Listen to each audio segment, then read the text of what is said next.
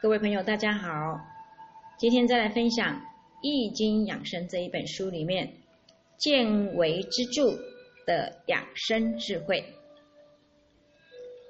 见为之助的养生智慧，首先来谈谈何谓全息。《易经》中见为之助的全息预测为其精髓。古人依据这个原理呢，就能够从一个小的局部推演出整体的资讯。这一点呢，对于我们预测疾病、进行养生有着指导性的意义。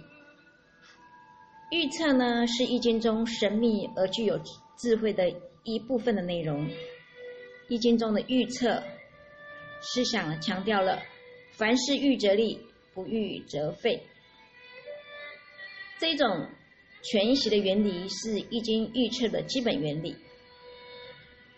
全息是易经预测原理的物质基础。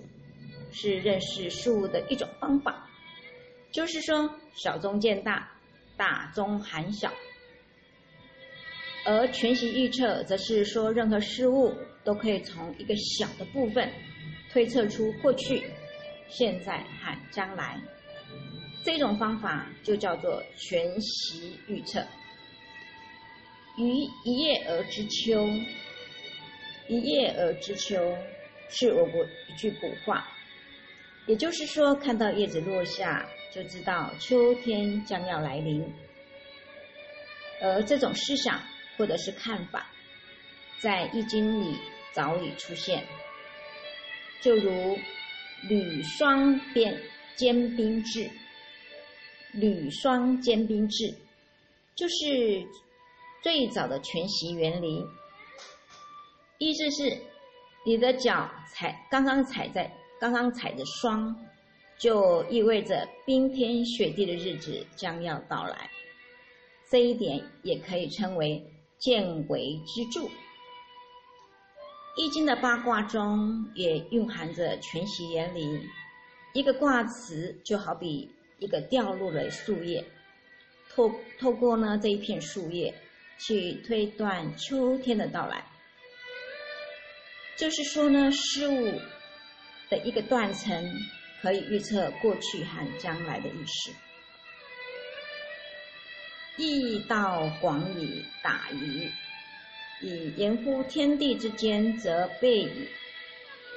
这句话说明《易经》包罗万象。《易经》为什么能够做到如此周全呢？就是因为《易经》是一部全习书。书中的每一个卦辞、爻辞都是一片树叶，每一个卦都包含不同的资讯，是整体的缩影。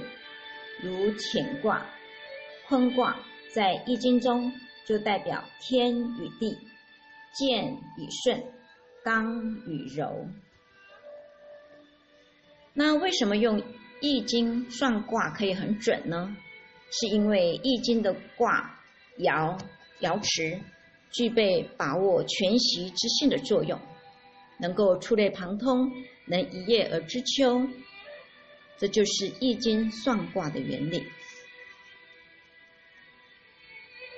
见为之助的养生，早在易经成书的商代，那个时代的人已经掌握了预测的思考，并且能够根据一些事情的表象。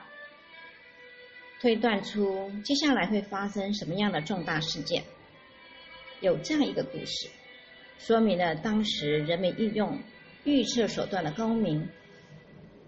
那么在商纣王的时期呢，箕子见纣王命工匠着象牙的筷子，便推测象牙筷子必然配不上土瓦器，那就要配金杯玉碗。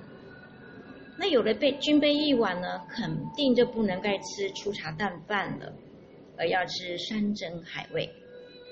那吃了山珍海味呢，就不愿意再穿上粗布麻衣了，而要穿锦绣衣服。那穿了锦绣衣服呢，自然就不愿意再住茅草陋室了，而要配高楼广室、乘华贵的车子。要满足这样子的愿望，就必须要去征伐各国的珍宝。果然呢，纣王在满足他的贪欲，竟然动用了上千万劳力为他修建露台琼宇，并且修建肉林酒池，掏谏官比干的心，用铜柱落实这个提反对意见的人。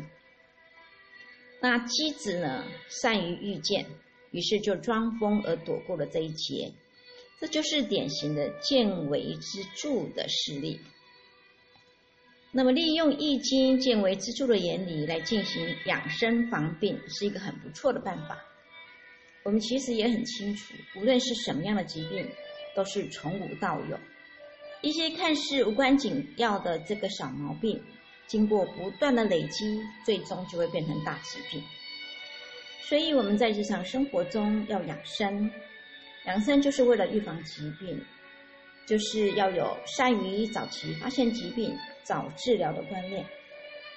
那许多人呢有脾胃虚寒这个病，一刚开始只有吃冷饭之后呢，肚子就会不舒服，不注意调养，渐渐就会出现苔白、腹泻。那么再发展出去，再发展下去呢，就会有。五根泻啦、胃寒啦、遇冷则泻啊，尤其到冬天特别的严重。因此呢，养生就要要有履霜兼冰治的预测理理念，及早服用温补散寒的药。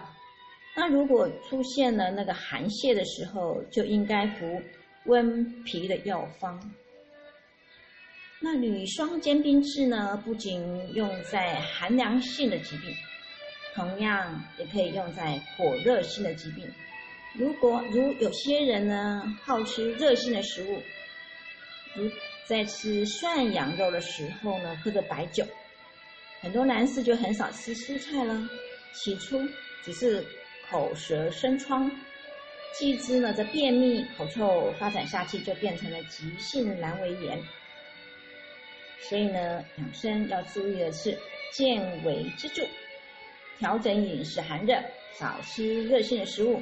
在吃涮羊肉的时候呢，吃肉也要吃菜，多吃一些凉性的菜，如丝瓜、白萝卜、苦瓜，这样就可以达到体内平衡状态了。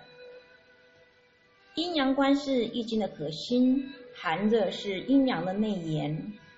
阳极必阴，阴极必阳，阳虚则寒，阴虚则热，这是阴阳变化的基本规律。在养生防病中呢，要预知阴阳寒热的转化，才不至于被动。有些呢急性的这个热病，如峻痢、高高烧不退，却又伴有手足厥能、畏寒等寒症的出。寒症出现，应该马上就医，切不可妄用温补，以免火上加油。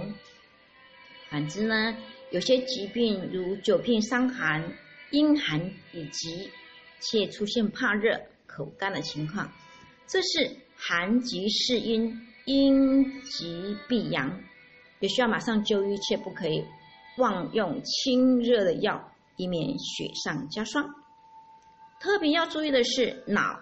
舌、手、脚四个方面出现问题的人呢，千万不要忽视。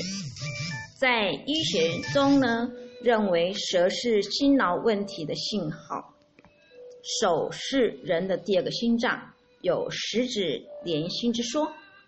脚是人的第二个大脑。如果这四个部位出现症状，无论症状大小，都要非常的重视。这些症状已经给人们启动了最好的警报，尤其是中老年人需要警惕是否出现脑血管的堵塞。以上呢是这一节见微知著的养生智慧的一些基本概念。